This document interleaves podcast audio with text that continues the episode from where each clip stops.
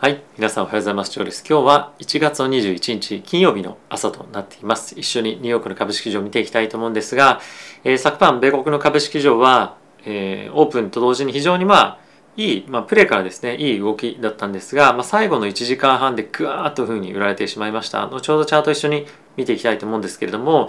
まあ、やはりですね今日特にニュースがやっぱりなかった中で、えー、これいう感じの売りが入ってきたということは、まあ、ある程度仕掛けだったりとか、まあ、その何かしら意図を持った大きく、えー、売るというですね動きがあったんだと思うので、まあ、動きとしてはあのまあ非常に悪い一日だったかなと思います。で、えーと、テックストックというところを中心にもちろん売られてはいるんですけれども、まあ、それ以外の広いセクターにわたって、まあ、結構ポジションを外す動きが、えー、あるかなと思います。で今日に限っては原油とかも下がってたんですよね。で、まあ、この辺りはちょっと利上げの、あ、違くて利食いのフローも入ってたりするのかなっていうのはあるんですけれども、まあ、やっぱり去年パフォーマンス良かった銘柄が、まあ、どんどんどんどん売られる。で、これは、え、小型銘柄でも同じでしたよね。良かった銘柄がどんどんどんどん売られるっていうところから、まあ、今、え、ナスダックだったりとかに今波及をしているというか、え、来てしまっていて、で、さらにこれが、え、サンダ P だったりとか、まあ、ダウの銘柄にさらに強く織り込まれるかどうかっていうところは一つマーケットを見たい、まあ、焦点かなと思ったりはしています。はいまあ、あの短期的に見ると非常にえ厳しい内容かなと思いますし、まあ、あとは今日ネットフリックスのえ決算とかも出てきていて後ほどちょっと見ていきますが、まあ、悪かったですねあの悪かったっていうのはそのフォーキャストが悪かったというところでマーケット今10%ぐらいネットフリックスも売られていますと。で一応ファングのネームの中での最初の決算というところもあるのでえ少しやっぱりその後々のマーケットの動きにちょっと響きそうかなっていうのは、え正直あるかなと思うんですが、まあ、それぞれの自分が持ってる銘柄っていうところをまずは確認していくっていうところの方があの先決だったもので、え僕自身はまずはあの他の銘柄の決算を待って動きたいなと思ってます。はい。で、ここからですね、ちょっとニュースだったりとか指標を見ていきたいと思うんですが、えその前にですね、このチャンネルは、えファンズ株式会社様のスポンサーで、えお送りしております。えファンズはですね、個人投資家が企業に対して間接的にとあの貸付という形で投資をできるプラットフォームになってまして、え、年収約500万円前後、そしてまあ資産として1000万円前後持っている方が、えー、使用されているプラットフォームになってますので、えー、ぜひご興味の方は概要欄の方からチェックしてみてください。ということで、え、指数見ていきたいと思うんですけれども、え、まずはダウですね。これひどいですよね、この動き。ちょっと本当に僕も、あの、起きた時が3時ぐらいだったんですけど、まあ、それでもう落ち始めてたんで、うわ、これちょっとやばいなと思ってましたが、はい。で、えダウがマイナスの0.89%ですね。えっと、これが、えっと、S&P ですね。マイナスの1.11%。で、さっきのが、まあ、ナスダック、マイナスの1.3%ですね。ちょっと更新が遅れてすいませんが、はい。で、ラッセル2000がマイナスの1.8。ラッセルについても、チャートかなり崩れてしまっているので、まあ、すごい悪い状態ですね。えっ、と、米国の10年債の金利が、1.81というところで5ベースぐらい下がっていました。まあちょっとこの動きどういうところかなっていうのは正直わからないんですが、えー、のまた見ていきたいかなと思っています。はい。ドル円に関しては114.19というところで、まあ、ちょっとやっぱ上値重いなというのは正直ありますね。はい。で、えー、 crude oil 原油なんですけれども、まあ若干下がってましたけど、ほぼまあ動いてないと言っても過言ではないかなと僕自身は思っております。86.29というところで0.77%下がっていました。でセクター別で見てみても、まあ、ユーティ utility ですねここ以外は全部マイナスというところで、まあ、特にやっぱ tech だったりとかが、まあ、中心に売られていたかなと思いますで consumer discretionary には Amazon だったりとか、まあ、そういったところも入っているので、まあ、結構しっかりと振られているような状況になっていますはい。で、チャートなんですけれども、ちょうどですね、200日同平均線をダウがちょっと割り込んできていますと。で、プラスで S&P についても、まあ、少し、あの、こう200日の平均線に近づいていってるような状況プラス、まあ、出来高も結構先物ベースで伴ってきているというような状況ですね。はい、でこれナスダックについてはもう大きく割れてきていて、まあ、ちょっと RSI で売られすぎみたいな感じにはなってますけれども、まあ、テクニカル的なものを今ちょっと正直見るようなタイミングでは僕はないかなと思うので、まあ、そういったところよりも、えマクロのニュースと、あとはやっぱチャートでやっぱ入りづらいっていうのは正直あると思うので、あのこのタイミングで積極的に拾いに行くっていうのは、まあ、少しやめた方がいいかなと思ってます。はいまあ、あとはですねこれラッセル2000の、えー、チャートなんですけれどもえっ、ー、とですね約1年ぶりぐらいな安値ですねなので、えー、ちょうど2021年のえっ、とオープンのオープンっていうかその オープンってお店がオープンしたみたいですけどえっと年明けのタイミングのレベルまで下がってきてしまいました。なのでこの1年分の上昇を、えー、もう消し打ち消したというのがこの2ヶ月ですね。下落となっています、はい、これ結構やっぱりインパクトあの大きいなというか印象としてはありますよね。なのでまあこれが今後あのナスダックだったりとかに波及してくる可能性もあの考えておかなければいけないなというのはあるかと思います。はい、で、ネットフリックスですね、先ほど決算出てましたけれども、さっきチャートがあって、ここまでがクローズなんですが、えー、と今の水準だと449というところなので、まあ、ここまで下がってしまっています。なので、こちらももう何年、どれぐらいぐりなんですかね、えっ、ー、と、ちょっと5年のチャートで見てみると、えー、2020年の6月のタイミングまで、えー、遡らないといけないような状況になっているので、まあ、かなり厳しいチャートになってますね。はい。まあこれは他のテックストックもこうなる可能性もあるので、ま、ちょっと見ておかなきゃいけないなとは正直思うんですけれども、あの特に小型メーカー持ってる人は、あの本当に気をつけた方がいいかなと思ってます。まああの、Google とか大手持ってりゃいいっていうわけじゃないんですけども、まあ、ボラティティ高いものを持ってる人は、ま、気をつけた方がいいっていう意味ですね。はい。この辺りは気をつけて見てみてください。あとはですね、今日、ユナイテッドだったりダラスもだったかな、えっと、ユナイテッドアメリカンだったかなあの決算が出ていましたで内容についてはあのまあそんなにオミクロンの影響もあって良くなかったんですけれどもガイダンスとして今後また需要が戻ってくるんじゃないかというふうなことを、ま、言っていたので、まあ、将来先行き、まあ、少し明るいみたいな感じではありましたけれどもあの正直それについてはもう分かんないんであのそこを織り込むというよりも、まあ、現在の決算あのオミクロン影響あるのでまだまだやっぱり厳しい状態は続くよねっていうのが僕はま基本線かなと思っています。まあとはですねペロトンがちょっと後ほどもこれ見ていきたいんですけどもあの、まあ、室内で自宅でジムに通ってるみたいな感じでできるみたいなあのサービスですけれどもここもあの非常に、まあ、あの悪いニュースが結構バンバンバンバン出てきてますと、まあ、一応見ていきましょう。えっと、一応ですね、彼らとしてはバイクだったりとか、あとランニングマシンですね、トレッドミルランニングマシンを、えー、製造を停止しましたということを、え、まあ、一時停止ですね、発表してました。で、これやっぱり、まあ、売れなくなってきてるというところが一番大きな理由かと思うんですけれども、えー、昨日ですね、ちょうど昨日は、まあ、トップのエグゼクティブの人たちが、まあ、かなり株を売ってるというようなことのニュースも出ていたので、まあ、それも相まって、あのかなりこの辺りもあのマーケット大きく下落しているような形となっています。はい、厳しいですねあのコロナ株については今非常に厳しい状況が、えー、続いているかなと思います。はい、で、ネットフリックスの、まあ、決算なんですけれども、さっきも言った通りですね、アーニングにの内容については、まあ、予想を待ってて非常に強かったんですが、フォーキャストがまあ悪かったと。まあ、詳しくはちょっと、あの、今出てきた本当に10分5分前ぐらいかな出てきたばっかりなので詳しくは見あの見れてはいないんですけれども、まあ、そういったことが理由であの大きく下げています。はい、であとはですねあのまあこれは非常に有名な投資家の方でもう80歳ぐらいのおじいちゃんの投資家なんですけれども、えー、今、まあ、まさにバブル来てますよともうクレイジーだというふうにどこで、まあ、言っていて。まあ、こういったことを、まあ、こういった大きく下落してる日に、まあ、言われるとまあそうかっていう感じかもしれませんが、あのまあやはりまあそういうふうに見てる人もまだまだ多いというのが現状かなと思います。で一方であのやっぱりテック銘柄買いたいよねっていう人は、まあ、正直いると。であの、まあ、これいつもテック銘柄買いだよねっていう時に、まあ、ちょっと勘違いしてほしくないのがテックに全張りだよみたいな感じっていうよりも例えばテック銘柄を買って S&P とかえっ、ー、と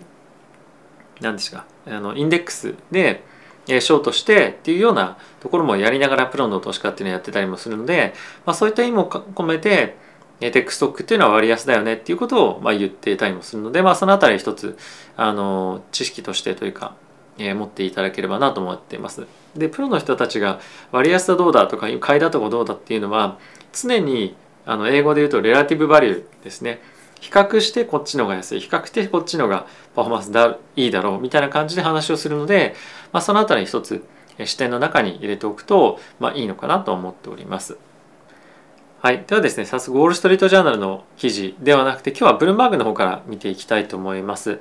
えー、まずはですねこちらのニュースから見ていきたいと思います。でセール・オブ・イグジスティングえー、US ホームセールスということなんですけれども、えー、こちらですね、まあ、日本語に訳すと、まあ、中古住宅の市場ですねこちらに関しては、えー、売上の売上というかその住宅の販売件数ですね。伸びがここ4ヶ月で、えーまあ、最初のドロップになりましたと。あの下落になりましたということが発表されていました。でこれの理由なんですけれどもあの住宅に需要がないというわけではなくて、えー、住宅のもう在庫がないと。で通常時であれば約8ヶ月分の在庫があるんですけれども今はだいたい1.6ヶ月から1.8ヶ月分の在庫しかないんですね。なのでもうほとんど売りに出せる物件がない状態でまああの売り売り売っている、まあ、件数が下がってしまっていっているような状況になっています。でそうなると当然なんですけれどもあのみんな少ないものをうわーって買い買いに競って入ってくるのでやっぱり値段も上がっていってしまって、まあ、今後の物価上昇というところもあの、まあ、ある程度、まあ、そうなるでしょうというような状況になってくるかと思います。でこの辺りはしばらくはやっぱり改善しないというところがあの、まあ、当然続いていくと思いますしまだまだ、えー、米国の、えーと、住宅の金利っていうのが上がっていくと思います。でこの辺りについてはやっぱり変動金利で借りてる人もやっぱり多いと思うので、えー、支払いの重しにどんどんどんどんなってくることによって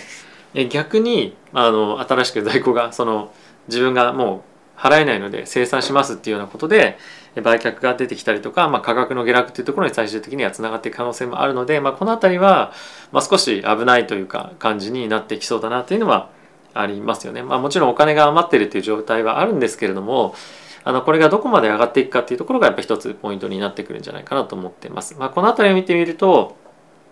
結構そのやっぱアメリカ経済怖いですよね本当に綱渡りしてると思うのでオミクロンのま状況が完全にいい感じであの改善していかないとアメリカ経済本当にすごい悪い状況になっていく可能性っていうのは、まあ、りそうだなとあの心配しております。